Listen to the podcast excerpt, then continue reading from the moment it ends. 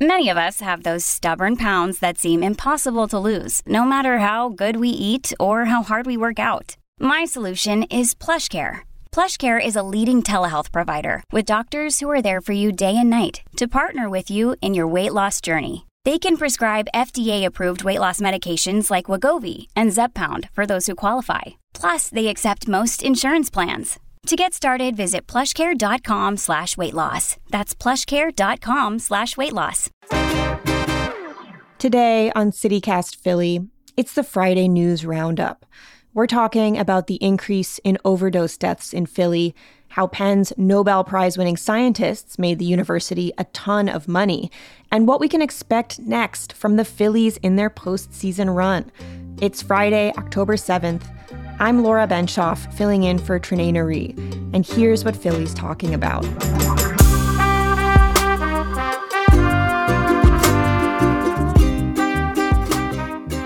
Marco Cerino, you cover health at the Philadelphia Tribune. Thank you so much for being here. Hey, thanks for having me on. I'm, I'm very excited to talk about what came out early, earlier this week from the health department. Great. And we have Abraham Gutman, health reporter at the Philadelphia Inquirer as well. Good morning. Good morning. Go Phils. Go Phils. And speaking of Go Phils, OJ Spivey, sports and culture writer for the Philadelphia Tribune. Great to have you back on as well. Good morning, Laura. Great time to be a Philadelphia sports fan. Amen. All right. Before we get into the show, we're going to have a little bit of an icebreaker.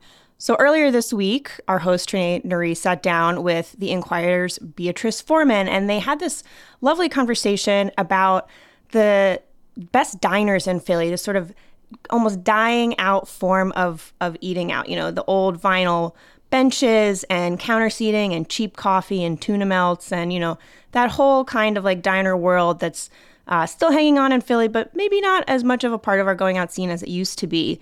So I wanted to ask y'all, what is your go-to diner in the city? Do you have one that you really like? One that I used to go to, and I think that's still around, is uh, Andy's Diner, and I know they were at Conshohocken. Mm. So that was one of the classic diners that was still that has still been around. But as far as the city diners eh, are concerned, uh, we have to bring those back, and we have to find a way, find a nuance to bring those things back because that I think that's what makes Philadelphia unique. We're all known for our five star restaurants, but there's nothing nothing that replaces the the classic diner uh, in Philadelphia. That's right. There's nothing like those cheap eats. And I hear you. I think there are still a lot out in Jersey, for example, kind of car country. Northeast Philly, there's still some, but they're just aren't as many as there used to be. Yeah, bring them back, especially the center city. yes, right downtown. So I still live in in New Jersey. So in terms mm. of we still have a few. Um, my favorite one where I live is probably the White House Luncheonette in Moorestown, Maple Shade, mm. right along Lenola and uh, Camden Avenues. In Philly, I, I I I used to love going to the Midtown, but you know, there's still RIP. the South Philly institution of the Penrose Diner, you know, with the with the giant tome of a of, of a menu. Totally, totally. Well, glad to hear from New Jersey too. Get some representation. What about you, Abraham? I, I am so I'm such the wrong person to ask this because um, as a, as an immigrant to the U.S., diners make zero sense to me. Okay. because what about them? I'm not sure that you should be able to offer every food item in the world in one menu. It's too um, American for you. It, it's a lot to read. Um, but I guess they call themselves a diner, kind of diner coffee shop. Morning Glory in um, 10 Cents Fitzwater mm. is a favorite. Also, places that are nice to little kids, uh, always always a plus. And across the street from a playground. So yeah, I'll go with Morning Glory. Yeah. Well, let's get into some news this week. A lot of highs, a lot of lows. Um, Marco, we're going to start with you. So there was a report released by the Philadelphia Department of Public Health that compiled the newest statistics about drug overdose deaths in Philly. This was for the year 2022. What did they find? Unfortunately, what they found was it's still a problem and it, it is claiming more and more lives. Um, over 1,400 people died of overdoses in 2022. It was an 11% increase from 2021. The numbers mm. that stood out to us at the Tribune were among African Americans, a 20% increase from last year, an 87% increase from 2018, from really I guess, when things really started to get people's attention. Also, a couple things that really stood out to me during in going over it was that the age of victims is actually going up. It's now started out at the average age was 43 and a half in 2018. It's increased to 48 in 2022. And the median age among African American men, which is the largest group, is 55. Yeah, that sounds really alarming. And can you can you tell us what drugs are causing deaths in our city? Is it is it a single drug? Is it a certain cocktails that, that are fatal? How are people dying of, of overdoses?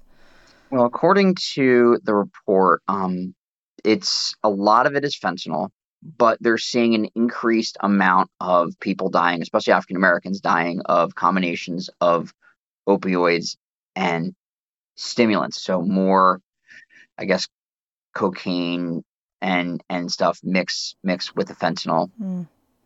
You know, you mentioned that the demographics of, of who's being affected by by overdoses has changed a little bit. It's older, it's more African American city residents. And I know that we often think about the opioid epidemic as really being centered in the Kensington neighborhood. But is that an accurate picture of, of where people are dying, where people need help, or or is there more to the story? So the Kensington area is still the zip code. The 19134 still has the most deaths. I, I think it was like it was like 175 or so. But more deaths are happening along North Broad Street, and more are also happening in West Philly. That is that is Market, mostly north and a little bit south along where the L runs. So, you know, these are these are neighborhoods that have probably that have seen a lot over the years, especially during during the crack epidemic, especially in West Philadelphia. Mm-hmm. Did the city share any plans they have for making sure next year isn't a record breaking number in Philly in terms of overdose deaths? So that's gonna be really interesting to see down the road. They've they've talked about you know con, con, convening panels to discuss things. They're discussed. they're bringing up more outreach programs, going door to door in neighborhoods to to reach out to residents. They want everyone carrying naloxone, so that way, if they were to encounter someone struggling, you know, potentially overdosing, you can you can reverse it. I think it's just getting more people aware, getting more people invested. We're going to move on to another health related story now. Big news this week. Two scientists from the University of Pennsylvania won a Nobel Prize. Huge deal, obviously. Abraham, can you tell me what they won it for? Yeah, uh, big, big uh, news to Philly and the, you know, um, among awards and um, championships and stuff we hope to bring this year. Uh, the science had their own. Um, so on Monday, the Nobel Committee in Sweden announced that Katalin Karikó and Drew Weissman, true Penn scientists who developed the technology that was the basis for the mRNA vaccines against coronavirus, uh, won the Nobel Prize in Medicine and Physiology and it's truly an incredible achievement. And uh, yeah, I think the fact that we kind of know to use the term mRNA is a testament to how much change in the world in the last two years, three years, and right. how much this invention shaped, you know, our lives. Absolutely. And you did some really interesting follow up reporting. So everyone was talking about this announcement, you know, these scientists getting recognition for this huge contribution they made. But you actually looked into how much money Penn made off the vaccine research. And I just want to know what did you find? Yeah, it, it, it's it's a fascinating story, I think, because of many different reasons. But um, so Penn, Karikó, and Weissman did not make the vaccines. Okay. They created a technology. This kind of was an idea that Karikó had years and years ago. She's like, what if we take kind of the blueprint that teaches the body how to do stuff mm-hmm. pieces That's of genes MR- or mRNA. Okay. The mRNA. Mm-hmm. And what if we basically send it small scripts that can teach the body to do things we want it to do and then use the immune so system sci-fi. itself? It is so sci fi. And that's how people took it at the times when people didn't give her funding. And she mm. was demoted because of it. And she uh, didn't get tenure track. And it's kind of incredible because kind of fast forward in 2005 Karikó and Weissman have this paper that talks about how um, you know all the applications that potentially could be for mRNA, and they talk about genetic diseases uh, and cancer, mm. and they get into this relationship with these companies that actually create products for consumers for market health products, mm-hmm. and suddenly 2020 comes along. There are companies sitting on this technology and working on it, trying to find application, the right thing to do.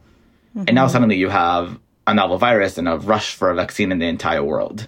Mm. Um, those companies also had exclusivity on a patent. Um, okay.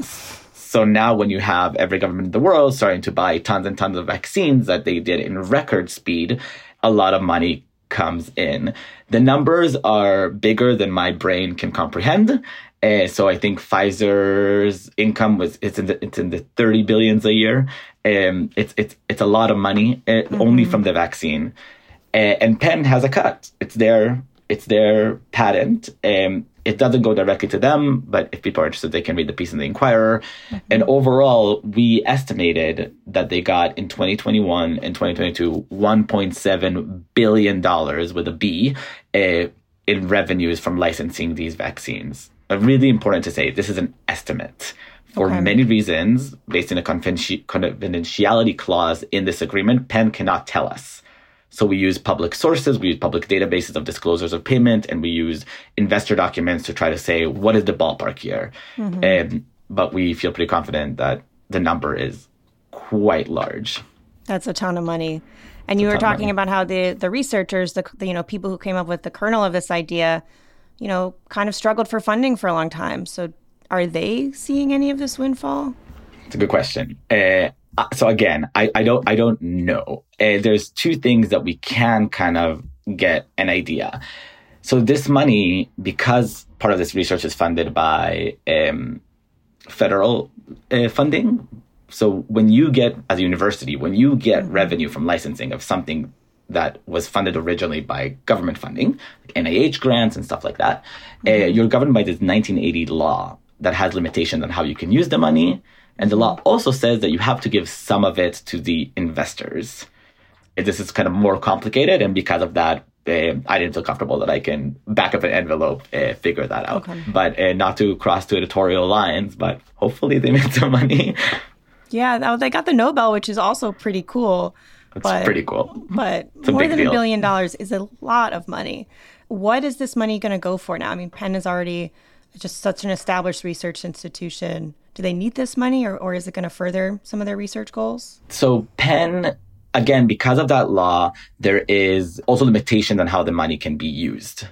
So the money needs to go back to fund science. That's kind of, I think, the, the, the bargain the government is doing here. We will fund your science. Then you will go out and maybe make some money of it by patenting this, by doing relationship with companies. But what you get back, you will bring back to science. Whether or not this, you know, what Penn does with their overall budget is for Penn and not for me. And right. People's opinions about that is for them and not for me. But they have already outlined $750 million in investments in uh, basic science and some of the most cutting edge research, including uh, things like cell and gene therapy, which mm. is, again, talk about sci fi, uh, taking uh, kids with um, sickle cell. Um, mm-hmm. And literally changing the way their body creates red blood cells to be wow. in the right like it's it's it's incredible uh, stuff. It's stuff that also gets patented and also brings revenue to penn. Um, but they outlined this really ambitious uh, expansion uh, of uh, already big and ambitious scientific blueprint that include $350 million into new laboratory space. Super interesting. Yeah just the way i really appreciated your reporting and the way you brought together you know this sort of world changing scientific discovery and a little exploration of the business of medicine that makes it happen. So thank you for that. Appreciate it. Before we get out of here, we have to talk about the Phillies though. We can't can't leave it out. Been a really exciting week in sports news. OJ, we we got to get into this. So the Phillies won their second game against the Miami Marlins on Wednesday night. They crushed this wild card series. What was your favorite moment? What were your highlights from this week? Well, I know everybody's going to say uh, the Bryson Stott Grand Slam. The Grand Slam was dope. In, it was in amazing. game two. Um, but my favorite part is just the whole entire home field advantage that Philadelphia gives, and and it's on a grand stage, not only for all of Major League Baseball, but for the whole country, all the sports, and the home field advantage that we have here in Philly is uh, so overwhelming to not only the opponents, but it's overwhelming to opposing fans who come here, who come to support their other team. And once they step foot in Citizens Bank Park, the atmosphere is just overwhelming. It was loud. It yeah. Was, you could hear it on the TV. It was just like a roar every time. It was amazing. And that brings me to the uh, Bryson Stott Grand Slam because there's a video going around where they're just playing the sounds, no announcers, nothing. You just hear the, the crack of the bat and then you just hear the sound of the 45,000 fans. And that's just the epitome of what it is to be a Philly sports fan. But, you know, we do have to talk about Bryson Stott's Grand Slam. We already, we probably knew that the Phillies were going to pull off the game and win it maybe, you know, three to nothing or three to one. It ended up being seven to one, right? But that was just a perfect exclamation mark to just close out the Miami Marlins, close out the series and say, hey, we're that much better than you. You have no chance. We're going right. to move on to Atlanta. Yeah, so tell us what comes next. We're going to face the Braves, right? What can we look forward to? Abraham's shaking his head. Uh oh. well, as we say, with with Miami being a division rival, we're talking about the Atlanta Braves being the arch rival, and these are arguably the two best teams in the National League. You can add the Dodgers in there as well, but these are two teams that know each other. They probably have the two best uh, lineups as far as batting is concerned uh, in the National League. So it's going to be a heavyweight fight. And mm-hmm. The Atlanta Braves, they're going to look for revenge. So, as we know from last season, the Phillies knocked out the Braves in the division round. So I know there's going to be uh, a lot of animosity uh, coming from uh, the Braves themselves. But I think the caveat that you know we have to understand here is that I believe the Phillies are better than they were last year. Okay. Because the addition of Trea Turner, uh, the young guys being even better. We talked about Stott, also mm-hmm. Alec Bohm. Uh, becoming an even better major league player, both offensively and defensively. Uh, they have the young guys in the outfield with uh, Rojas, Pache, Bryce Harper now playing every day at first base. He's healthy, mm-hmm. uh, so that's that's a, a, big sign. And who knows? We may we we all know what uh, Kyle Schwarber can do as well. But who knows? Schwarbaum, Rhys Hoskins, it's Schwarbaum, exactly. They're naming sandwiches and drinks after every yeah. year. So, but but I just think this team is built to win. Uh, they're built to win now. And I think they have just as good as a good a chance to beat the Braves this year as they did last year. But it's going to be fun to watch. And again, once you get to games three and four here at Citizens mm-hmm. Bank Park, I don't think any opponents are ready for that atmosphere. It's going to be fun. Any predictions or any playoff rituals? And I could ask this to anyone. Well, I, I think I think the Phillies can win um, because the one thing with the Atlanta Braves, uh, they are ailing uh, with their starting pitching staff. Uh, mm, they have okay. one guy who's out. Um, they have another uh, who uh, has a rehab start, but they may not be 100% pitching wise. So if the Phillies can kind of keep uh, Atlanta's bats to, I won't even say a bare minimum, to a reasonable minimum, they have a great chance of winning. But I think the Phillies can win in, in four games.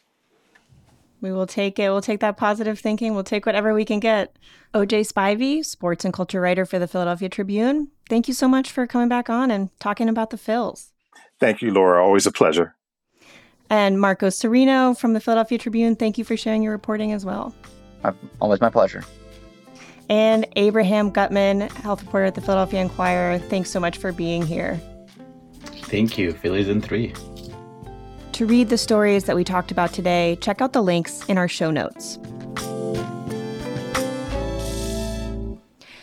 It's time for the tip of the week, where we share a life hack for living in Philly. The city offers virtual overdose prevention and reversal training for free. This one and a half hour lesson gives background on opioid use and how to use Narcan in response to an opioid related overdose. To sign up for the next course, which is on October 18th at 5:30, and for more on overdose prevention tips, visit the link in our show notes. If you have a tip of the week, we'd love to hear from you. Call or text us at 215 259 8170.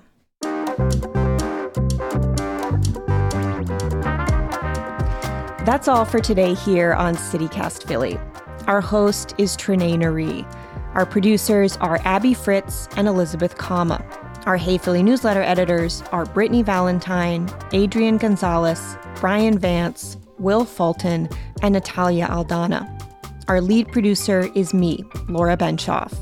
Music is by Philly's own Interminable, with additional music from All the Kimonos and James Weldon. If you enjoyed the show, why not tell a friend? Leave us a review, rate us, and subscribe to our morning newsletter, Hey Philly. We're taking Monday off, but we'll be back Tuesday morning with more news from around the city. Have a great weekend and be safe. Bye.